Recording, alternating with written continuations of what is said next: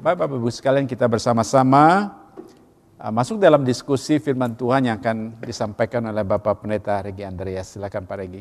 Ya, saudara-saudara, uh, diskusi kita pada pagi hari ini, saudara-saudara, masih meliputi hal terkait dengan pencobaan-pencobaan yang kita hadapi dalam kesusahan hidup. Saudara, Kemarin kita sudah membahas bahwa anggaplah sebagai suatu kebahagiaan jikalau kamu jatuh ke dalam pelbagai-pelbagai pencobaan karena kamu tahu. Kamu tahu. Ya, kamu tahu. Yeah. Jadi uh, anggapan kita ini bukan sugesti, tetapi karena kita tahu. Tahu apa saudara? Tahu bahwa pencobaan itu adalah ujian daripada iman. Ujian daripada. Nah, kalau bicara ujian, ini berbicara bahwa Tuhan melihat bahwa kita ini berkualitas baik, maka Tuhan menguji. Orang yang mendapat apa namanya tambang emas, Pak Anies, ya. dia tidak mungkin setelah mendapat begitu banyak tumpukan benda-benda yang tidak tahu apa itu, tapi dia tahu dalamnya kandungan emas. Dia tidak mungkin kalau dia tahu dalamnya tidak ada emas, dia tidak mungkin membakarnya ke dalam tungku api. Betul. Tapi kalau dia tahu di dalam ini tersimpan harta begitu mahal, emas itu, maka dia akan membakarnya, Pak Anies. Betul, betul. Sehingga emasnya itu keluar dan berkilau. Betul. Nah, kata ujian ini kata yang seperti itu. Bahwa Tuhan melihat kualitas hidup orang percaya ini begitu bagus dan Tuhan ingin memurnikannya kembali. Betul. Maka melalui apa? Melalui kehidupan ini, Saudara. Kita tahu, ya. Tapi Alkitab tidak berhenti di sana. Alkitab berkata apa, Bapak Ibu sekalian? Ya, Yakobus pasal pertama, ayat yang ketiga berkata, Sebab kamu tahu bahwa ujian terhadap imanmu itu menghasilkan ketekunan, dan biarkanlah ketekunan itu memperoleh buah yang matang, supaya kamu menjadi sempurna dan utuh dan tak kekurangan suatu apa pun. Tetapi apabila di antara kamu ada yang kekurangan hikmat, hendaklah ia memintanya kepada Allah yang memberikannya kepada orang itu dengan murah hati. Amin. Dengan tidak membangkit-bangkit maka hal itu akan diberikan kepadanya. Nah ini panis sesuatu yang sangat indah. Ya, ujian terhadap iman kita dikatakan menghasilkan ketekunan. Ketekunan. Ya, nah kita tahu saudara-saudara bahwa dalam segala aspek hidup kita kita membutuhkan ini. Betul, betul. Yaitu ketekunan. Ketekunan. Orang yang pintar tidak punya ketekunan, dia tidak akan berhasil. Orang yang skillful, kalau tidak punya ketekunan, dia tidak akan berhasil. Nah, ketekunan ini adalah sesuatu yang sangat berharga dalam hidup kita. Apalagi kita sebagai orang tua mendidik anak-anak kita, janganlah menjadi anak-anak yang cengeng. Cengeng hmm. itu tidak tekun, Pak Betul. Itu namanya dimanja. Sedikit-sedikit ngambek, sedikit-sedikit ya. menyerah, ya. iya kan? Nah, ya. ya kan? mencintai anak sama memanjakan anak berbeda. Beda ya. Mencintai anak itu adalah mendidik dia supaya dia menjadi anak yang tangguh. Betul. Kata tangguh ini terkait sama dengan ketekunan. Betul, betul. Nah, ketika ketekunan ini bisa berlangsung terus, Alkitab berkata dia berbuah. Betul. Nah, Alkitab berkata berbuah apa? Yaitu kedewasaan. Iya. Baik. Ya, kedewasaan. Jadi saudara-saudara, pengalaman hidup kita yang pahit, yang sulit dan sebagainya, kita harus anggap sebagai sukacita besar karena kita tahu bahwa melalui ini semua kita menjadi dewasa rohani.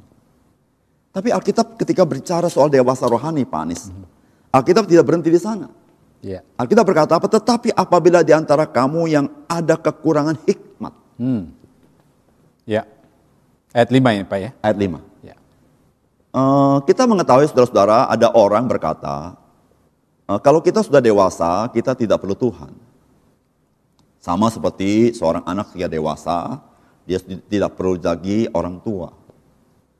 Nah saudara-saudara, uh, cara berpikir seperti ini, cara berpikir yang tidak akitabiah. Ya, pemikiran akitabiah adalah saudara-saudara, saudara semakin saudara dewasa, semakin saudara dekat dengan Tuhan. Amin, amin. Ya, betul. Semakin saudara dewasa, saudara semakin bergantung kepada Tuhan. Ya. Jadi ini sesuatu yang bertolak belakang, Panis. Iya, betul. Bertolak belakang. Nah di sinilah dikatakan apa? Setelah engkau dewasa, tapi engkau tetap perlu Tuhan. Maka dikatakan jika engkau kekurangan hikmat. Ah, ini hikmat menarik nih Pak. Hikmat. ya. Jadi Gimana, Pak? sebenarnya Uh, menarik Pak ini firman Tuhan ya. ya, karena memang konteksnya kan bagi orang-orang Kristen yang saat itu berada dalam tekanan, penderitaan. Jadi Tuhan katakan apa namanya anggaplah sebagai suatu kebahagiaan apabila jatuh dalam pencobaan. Ya. Dan ketika kita bertekun, dia katakan kita akan tahan uji. Ya. Kalau kita tahan uji, kita menjadi dewasa, Pak ya. ya. Betul ya? ya. Nah, jadi rupanya Tuhan izinkan apa pun yang kita alami hari ini untuk proses kita dewasa di dalam ya. Tuhan. Ya. Setuju. Tapi senang sekali nih firman Tuhan tadi Pak, Pak Regi sampaikan bahwa ketika kita dewasa bukan berarti kita uh, mandiri tidak butuh siapa-siapa dan termasuk tidak butuh Tuhan. Justru kita semakin ingin melekat dengan Tuhan. Ya. ya. Nah satu hal yang Tuhan inginkan bagi orang yang dewasa adalah punya hikmat. Ya. Betul Pak Regi ya. ya. Nah uh, ketika firman Tuhan berkata kalau ada di antara kamu yang kekurangan hikmat, ya hendaklah ia memintanya. Ya, meminta Berarti uh, hikmat ini penting sekali Pak Regi ya. di dalam menjalani kehidupan kita. Ya, kita memang kemarin berbicara tentang iman, betul Pak ya? ya. Nah iman itu memang dari Tuhan ya. dan hikmat juga dari Tuhan. Ya. Nah sekarang kita berbicara tentang hikmat, bagaimana kita menjadi orang Kristen berhikmat. Ya memiliki hikmat di tengah-tengah kehidupan dunia saat ini. Ya, ya begitu Pak ya? ya. Atau bagaimana kita sebagai orang Kristen mempunyai hikmat di tengah-tengah kehidupan kita sebagai orang Kristen. Ya, bagaimana kita menjadi orang yang berhikmat, orang yang bijaksana, begitu ya Pak Regi. Nah, hikmat itu sebenarnya apa Pak? Ya, kalau kita membaca dalam surat Yakobus, nanti saudara baca di rumah, di pasal ketiga, maka saudara akan menemukan Yakobus membagi hikmat ada dua, dua bagian. Dua bagian ya. Yang pertama, saudara hikmat duniawi. Hikmat duniawi. Ya, yang satu hikmat yang dari surga. nah, saudara, yang saudara dan saya perlukan dalam hidup ini adalah hikmat yang dari surga. Hikmat yang dari surga. Ya, itu adalah hikmat rohani. Ya. Nah, hikmat ilahi, hikmat Allah itu. Kenapa yang kita butuhkan adalah hikmat ilahi, hikmat Allah itu? Yang pertama, saudara, saudara Tuhan yang menciptakan kita. Tuhan yang tahu siapakah kita. Ya, sehingga saudara-saudara, Tuhan tahu apa yang kita butuhkan. Betul. Tuhan ini adalah Allah yang maha tahu. Tapi Allah yang mencintai kita. Di situ kita butuh hikmat surgawi. Karena kita ciptaan Tuhan. Betul. Yang kedua, saudara-saudara, kenapa? Saudara-saudara, kita butuh hikmat ilahi, bukan hikmat dunia. Karena hikmat Allah itu menyelamatkan kita. Maka itu Pak Anies ya, Alkitab mengatakan dalam 1 Korintus pasal 2, mm -hmm. Yesus Kristus itu adalah hikmat Allah hikmat yang tersembunyi Allah. itu. Kenapa disebut hikmat Allah? Karena hikmat Allah itu menyelamatkan kita. Amin. Hikmat Allah itu membawa damai sejahtera. Hikmat Allah itu memberikan sukacita. Memberikan apa yang disebut kelepasan dalam hidup kita. Iya. Iman itu apa namanya hikmat itu uh -uh. Membebaskan kita dari malapetaka. Membebaskan kita, betul. Iya betul. Nah kalau kita tidak hati-hati Pak Anies, yeah. ya tidak hati-hati, kita sering bertanya kepada orang segala macam orang Pak Anies. Ya. Kadang-kadang orang-orang itu memberikan kita nasihat, ya. bukan hikmat surgawi. Ya, ya.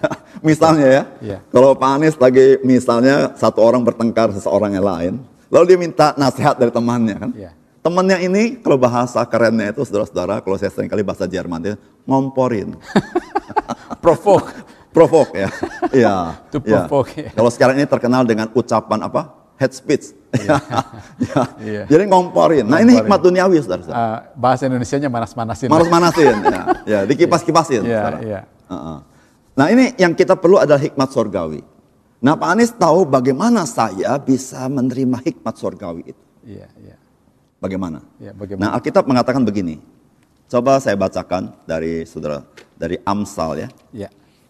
Amsal pasal yang ke-9 ayat yang ke-10. Di situ dikatakan saudara-saudara Amsal 9 ayat yang ke-10. Permulaan hikmat. Ya, saudara ya. Saudara kalau saudara mau mulai berhikmat adalah saudara pertama-tama takut akan Tuhan. Takut akan Tuhan. Dan mengenal yang maha kudus adalah pengertian. Wow. Ini sangat-sangat dalam Pak pengertiannya. Ya, jadi uh, kita harus mengerti Amsal itu adalah gendernya itu adalah sastra. Sastra, betul. Maka waktu dia menulis permulaan hikmat adalah takut akan Tuhan dan mengenal yang maha kudus adalah pengertian, maka apa arti takut akan Tuhan? Takut akan Tuhan adalah mengenal yang maha kudus. Takut ini seperti kemarin yang Pak Anies sampaikan, takut ini bukan karena kita takut dihukum, bukan. Takut akan Tuhan ini artinya saudara-saudara, saudara mengenal dia dan saudara menjadi kagum akan dia. Dan saudara menyembah dia. Karena saudara mengasihi dia. Maka itu kita berkata mengenal yang maha kudus adalah pengertian. Nah inilah hikmat, permulaan hikmat. Mulai dari kita mengenal Tuhan, kita menjadi takut akan Tuhan. Takut akan Tuhan. Takut di sini bukan menjauh tapi mendekat. Mendekat. Mendekat. ya. Mendekat. Iya, iya. Iya. Nah, ini kan bicara tentang hikmat kan ya. Ya. Uh, mungkin kita perlu uh, klarifikasi atau penjelasan uh, bahwa hikmat itu dengan pengetahuan sesuatu yang uh, berbeda, Pak. Betul ya? Ya. Iya, betul ya. Nah, karena kalau pengetahuan itu berhubungan dengan ini kan ya, kita Ya. punya knowledge kan, betul ya? Ya. Pengetahuan. Sedangkan hikmat itu berbicara tentang apa ya? Uh, Ah. Hikmat itu berbicara tentang bagaimana kita menggunakan knowledge. Iya, bagaimana kita uh, menghidupi Menghidupi yang knowledge kita- itu dengan konteks yang ada. betul ya. Begitu. Karena karena memang orang begini begini. uh, hikmat uh, pengetahuan sama aja, tetapi sebenarnya esensinya berbeda sekali ya. Ya. Ya karena banyak orang pinter pak ya, Ya. punya pengetahuan tinggi dan sebagainya, tetapi tidak berhikmat di, di dalam Ya. menjalani pengetahuan yang mereka dapatkan ya. Ya. Misalnya seorang dokter pak, Ya. seorang dokter dia orang yang pintar, Ya. kalau tidak pintar jadi tidak jadi dokter. Betul Pak. Tetapi Ya. uh, tidak jarang kita melihat ada minta maaf ya, ada Ya. dokter yang juga biasa dengan uh, uh, mengkonsumsi rokok Ya. dan minum-minuman keras. Padahal dia sendiri tahu bahwa apa efeknya bagi kesehatan kan? Ah. Betul ya Pak ya? Ya, betul. Jadi hanya sebatas uh, pintar, mempunyai pengetahuan tetapi uh, belum sampai kepada hikmat itu. Ya. Bagaimana menghidupinya. Ya. Begitu ya. Nah, saya kira ini juga penting sekali bagi jemaat uh, sekalian. Mungkin sudah terlalu banyak firman Tuhan yang kita sudah tahu, Pak. Ya. Iya, apalagi khotbah-khotbah di gereja kita luar biasa ya. Ya. Um, renungan-renungan juga luar biasa kita banyak renungkan firman Tuhan, tetapi bagaimana kita sebagai orang Kristen ini menjadi wise, bijak di dalam kehidupan hari-hari, menghidupi apa yang kita tahu tentang firman Tuhan. Ya, betul. Ya, jangan sampai kita hanya sekedar tahu firman Tuhan, punya Hmm. pengetahuan banyak tentang firman Tuhan, tetapi tidak punya hikmat untuk menjalaninya, kan begitu? Ya, betul Pak. Ya, Ya. ya, Jadi sebenarnya eh, eh, hidup kita ini, saudara-saudara ya, eh, kalau kita cari textbooknya, eh, ada banyak yang tidak ada di textbook. betul. Ya, eh, saya tidak tahu saudara sekolah berapa lama. Ya, saya rasa kita cukup lama sekolah. Tapi ketika saudara masuk ke masyarakat, saudara akan berjumpa dan kita menyadari bahwa ada banyak yang tidak ada di bangku sekolah. Betul. Betul tak? Betul. Ya, ada banyak yang tidak ada di bangku sekolah dan saya yakin saudara dalam perjalanan ini, saudara pasti dalam banyak hal saudara perlu bergumul. Ya, kalau saudara cukup wise, saudara adalah orang yang mencari tahu, bertanya ke sana kemari, lalu mencari informasi, itu adalah orang yang cukup wise. Jadi tidak, saya katakan tidak sembarang tabrak. Ya, nanti saudara celaka. Betul. Betul, betul. Ya.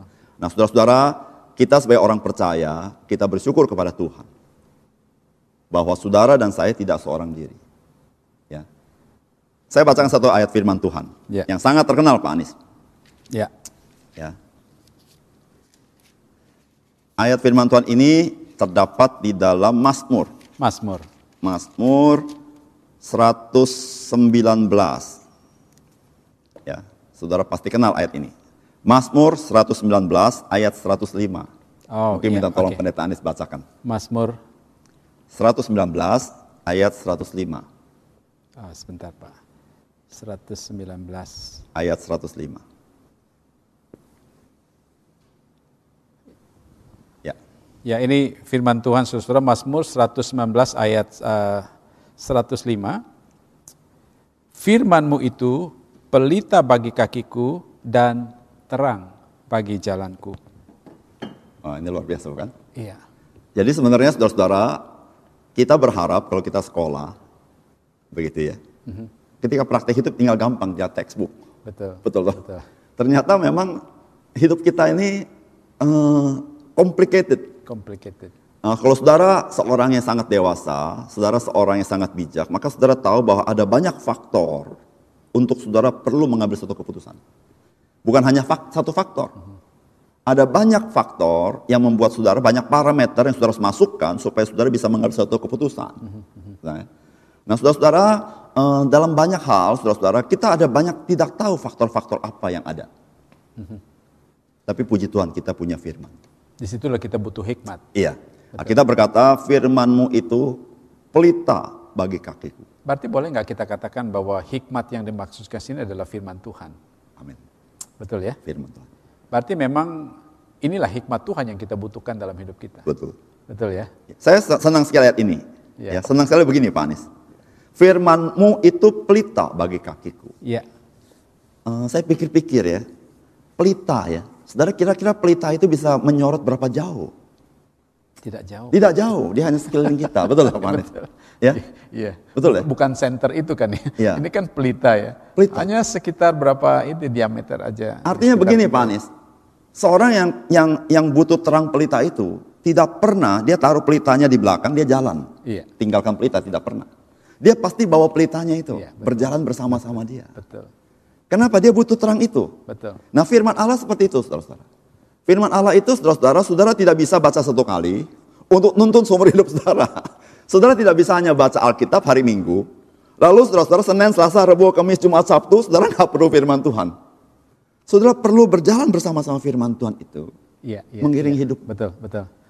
Pak Regi, saya, saya apa namanya eh, tertarik sekali dengan eh, teks ini ya, Eh, bahwa di dalam kehidupan hari-hari kita sebagai seorang anak Tuhan Ya.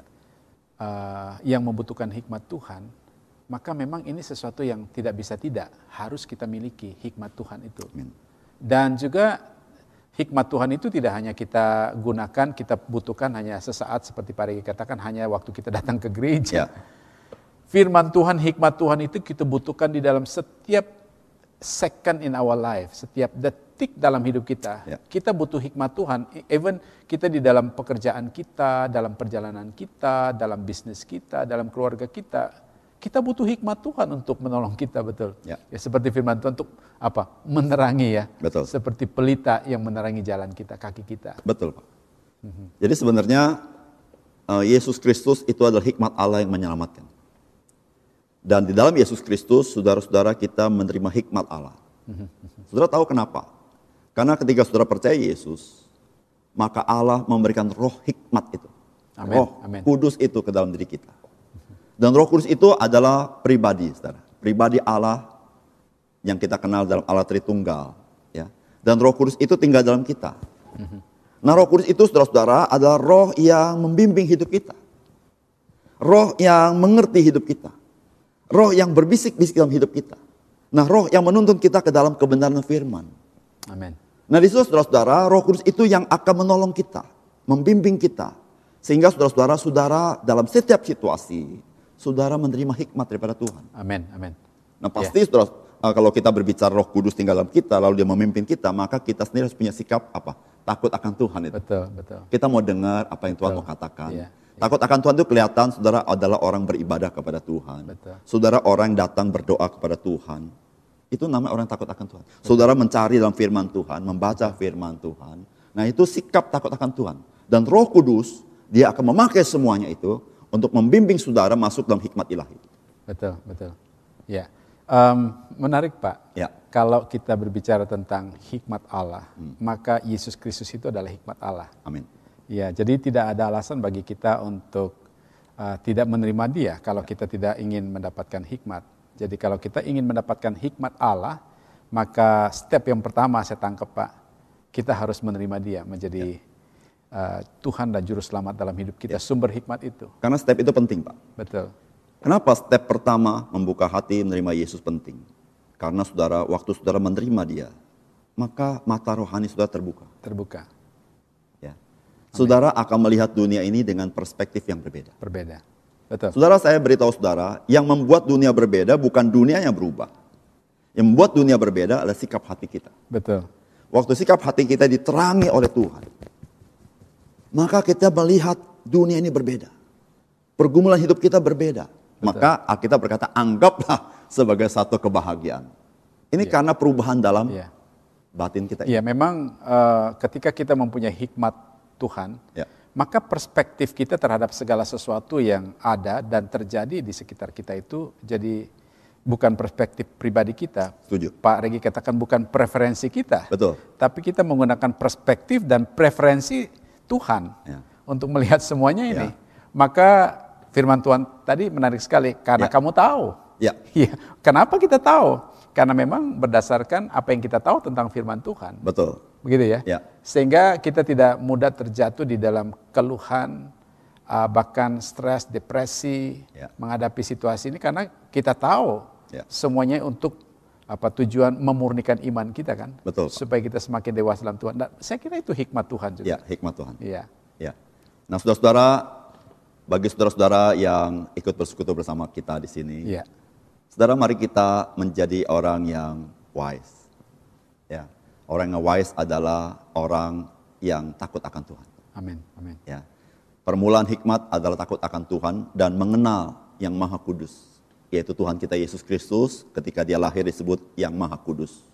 Dia yang kudus itu yang telah datang. Mengenal dia. Saudara itulah pengertian. Amin. Amin. Ya. Kira-kira Saya- gitu, Pak. Ya. Baik, uh, uh, Pak Regi ini berbicara tentang uh, hikmat kan ya? Ya.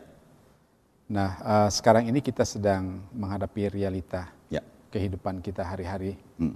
di tengah-tengah situasi uh, merebaknya uh, virus Ya. uh, COVID-19. Kadang-kadang kita di sini melihat apa ya chatting-chatting, komen-komen Ya. orang di di media sosial atau di WhatsApp grup ya, Um, mungkin bisa membuat kita juga kebingungan ya. Ya. Di sisi lain kita melihat bahwa ini kaitannya dengan iman. Ya. Ada orang berkata kita harus beriman seperti ini seperti ini. Memang Ya. kita kemarin udah singgung. Ya. Tapi di sisi lain ada yang sangat berpikir logik. Ya. Nah, di dalam menghadapi situasi seperti ini sebagai orang Kristen yang berhikmat, um, bagaimana Pak kita menempatkan diri? Ya. Nah, saya kira salah satu arti berhikmat itu adalah orang yang tahu menempatkan dirinya di mana sebenarnya dia harus berada kan begitu ya. Betul. Nah, sekarang di situasi seperti ini bagaimana Pak Regi? Iya, saudara-saudara, kita tidak boleh lupa bahwa Tuhan menciptakan manusia itu menjadi seorang yang memiliki tanggung jawab. Tanggung jawab. Tuhan, kemarin saya katakan, Tuhan tidak menciptakan kita sebagai robot. Tidak. Betul. Tuhan ingin kita menjadi dewasa. Menjadi dewasa itu adalah menjadi seorang yang bertanggung jawab dalam hidup ini. Nah, saudara, apa arti saudara bertanggung jawab dalam hidup ini? Artinya begini, saudara. Saudara, kita harus juga menjaga hidup kita. Memelihara hidup kita. Itu tanggung jawab yang Tuhan berikan kepada kita. Begitu ya. Saudara, kita bertanggung jawab untuk hidup kita tidak sama dengan kita khawatir, tidak. Ya, kita tanggung jawab, apa tanggung jawab? Tanggung jawab itu artinya apa yang perlu kita lakukan. Kalau menghadapi virus corona. Nah, saudara-saudara, kita Tuhan memberikan kepada kita begitu banyak sos. Ya, Jangan tabrak Pak ya. jangan tabrak. sos itu banyak, ya. Ada sos yang sifatnya hoax, ya. Tapi ini ini saya beriman ini. Ah, ya. Jadi, ah, tapi ada source yang betul-betul dari medis beritahu Iya, kepada kita. betul, betul. kan? Ya, medis. Nah, saudara jangan lupa, saudara-saudara, pengetahuan di dunia ini adalah titipan Tuhan bagi Iya, kita. Betul, betul. Jadi kalau kita dalam situasi seperti ini kita konsumsi vitamin C, minum suplemen, Ya. makanan yang bergizi, Ya. ah, itulah hikmat.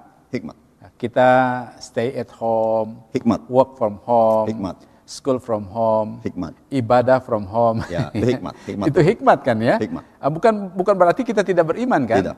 Justru kita beriman. Ah, iya. Kita beriman apa? Saya percaya kepada Tuhan bahwa Tuhan menyediakan yang baik dalam hidup saya. betul, betul, Saudara, kalau saudara tidak menggunakan yang baik, saudara buang semua, saudara tidak percaya. betul, betul, Tuhan ciptakan yang baik bagi kita untuk kita konsumsi dengan baik. betul, Ya. betul. Kalau kita tidak makan yang baik, justru seperti Adam dan Hawa kita makan buah yang terlarang. Iya, Ya, padahal yang baik banyak. banyak. Tapi kita tabrak yang yang buah terlarang itu. Yang dilarang itu jangan diambil. Ya, kalau saudara ambil, saudara bencana. Nah, jadi sebenarnya ini ya seperti sisi pedang iman dan hikmat itu sesuatu yang tidak bisa dipisahkan Ya, lagi ya. ya. Iya, ah, karena kita memang beriman dan juga kita perlu hikmat di dalam uh, menghidupi kehidupan kita sesuai dengan apa yang firman Tuhan sampaikan. Betul, Pak. Betul ya? Betul. Iya. Karena Jadi isi dunia ini Iya. itu adalah titipan Tuhan untuk kita ketika menemukan sains itu, Pak Anies, knowledge itu, kita kembali kepada Tuhan. Luar biasa Tuhan ini ya. maka Tuhan ciptakan kita dengan adanya pikiran kan, Betul, Pak Anies. knowledge kan, Betul. otak kan. Ya, kayak seperti hari ini kita siaran ini. Iya. Kita bisa berjumpa dengan saudara. Saudara harus melihat betapa ajaibnya Tuhan menciptakan Betul. manusia. Luar biasa ya. Ya otaknya tidak banyak, ya, Iya. kecil. Tapi dengan otak sebesar ini, dia sanggup membuat segala sesuatu itu bisa terlaksana dengan baik. Iya, betul, betul, betul. Dan melalui uh, acara kita hari ini pun sesuatu keajaiban Tuhan. Amin. Ya, satu hikmat yang Tuhan berikan juga. Uh, awal-awal ini sedikit sharing, awal-awal dengan situasi seperti ini, saya bersama dengan Pak Gembala, Pak Regi, uh, beliau mempunyai hati betul-betul mencintai jemaat. Waktu itu beliau kontak saya lewat WA. Uh, lalu kami coba ngobrol, discuss lewat WA. Um, Baga- Bagaimana Pak kalau kita buat acara seperti ini untuk menyapa jemaat karena ya seminggu dan dua minggu tidak uh, bertemu di gereja. Kita mau supaya temu kangen dengan uh, jemaat. Dalam percakapan singkat, lalu saya katakan bagus Pak. Lalu kita mulai mikirkan bagaimana acaranya uh, di- dilaksanakan. Uh, sehingga pada waktu kami sudah sepakat, maka saya mulai memikirkan bagaimana flow acaranya, kemudian uh, kita pikir bagaimana supaya menyampaikan pesan firman Tuhan dengan ringan, uh, tidak dengan begitu berat, karena berpikir, uh, saudara, situasi kita sudah berat. Ya. Maka kita berpikir bagaimana sesuatu yang ringan tetapi sesuatu yang berarti bagi kita. Nah ini acara kita hari ini, saudara. Saya kira salah satu hikmat Tuhan berikan buat kita juga bisa Ya. menyapa jemaat dan tidak putus asa Ya. dengan keadaan. Tetapi di dalam situasi yang sulit, ada cara Tuhan yang luar biasa untuk menyapa saudara sekalian. Jadi saudara-saudara, uh, tujuan daripada acara ini adalah kita bersekutu, saudara. Betul. Ya, saudara, waktu kita bernyanyi di sini, kalau saudara ikut bernyanyi, kami sangat senang sekali. Betul, betul. Ya, kita tidak jumpa, jumpa di udara, kita nyanyi sama-sama memuji Tuhan. Saudara, saya masih mengingat sekali bagaimana Rasul Paulus bersama Silas ditangkap masuk ke penjara. Mhm. Penjara tidak membuat mereka tidak memuji Tuhan. Mhm, Situasi tidak pernah bisa memenjarakan mereka. Mhm. Mereka di penjara, mereka memuji Tuhan bersama. Nah, saudara-saudara mungkin dalam konteks tanda kutip kita sedang dalam penjara ini, ya. Minta maaf saudara tanda kutip ya. Iya. Kita tidak Nggak bisa, ke mana-mana tidak bisa ke mana-mana kan. Tapi saudara kita bisa bersekutu, kita bernyanyi bersama-sama. Saudara bernyanyi di rumah saudara atau di tempat saudara, kami bernyanyi di sini dan kita bernyanyi bersama-sama. Iya. Lalu kita menikmati firman bersama-sama. Lalu saudara bisa merespon. Lalu kita bisa saling mendoakan. Saudara bisa sharing. Saudara bukankah ini anugerah Tuhan? Betul. Betul nggak, Pak Anies? Betul, betul. Dan eh, kami juga bisa menangkap isi hati jemaat sekalian eh, melalui chatting eh, live stream eh, live streaming di sini, saudara. Eh, kami sangat dikuatkan karena ada banyak yang support, ada banyak yang mendoakan kami, memberikan dorongan kepada kami. Ini sesuatu yang luar biasa di tengah-tengah situasi yang seperti ini. Terima kasih buat eh, perhatian jemaat dan dukungan jemaat. Bahkan saya ingin sampaikan terima kasih bahwa ada beberapa jemaat yang sangat-sangat mengerti keadaan kami hamba Tuhan di sini yang terkurung. Ah, terima kasih untuk kiriman-kirimannya, ya. Ya. Ah, vitamin-vitamin makanan yang yang Ya. betul-betul ah, memberikan semacam apa ya? Pak Anies, saya, Ah, spirit buat kita. saya sangat berterima kasih kepada Tuhan. Iya. Ya, saudara-saudara seiman, jemaat Tuhan, majelis jemaat, Iya. aktivis, Betul. seluruhnya sangat luar biasa baik. Amin, amin. Dan saya setiap kali mengingat itu, saya selalu terharu. Ya. Dan saudara, saya selalu membawa saudara dalam doa kami. Betul. Bagi saudara-saudara. Ya. Ya khususnya bagi saudara yang sudah lanjut usia. ya Betul. Saudara yang tidak bisa ke gereja atau saudara yang memaksakan ke gereja meskipun sudah usia tinggi tapi tetap ke gereja. Betul. Bapak Ibu, kami sangat appreciate kepada Bapak Ibu. Betul. Dan kami berdoa biar Bapak Ibu tetap sehat, Betul. Bapak Ibu tetap ada sukacita, punya semangat hidup, karena hidup Bapak Ibu akan dipakai Tuhan lebih indah lagi. Betul.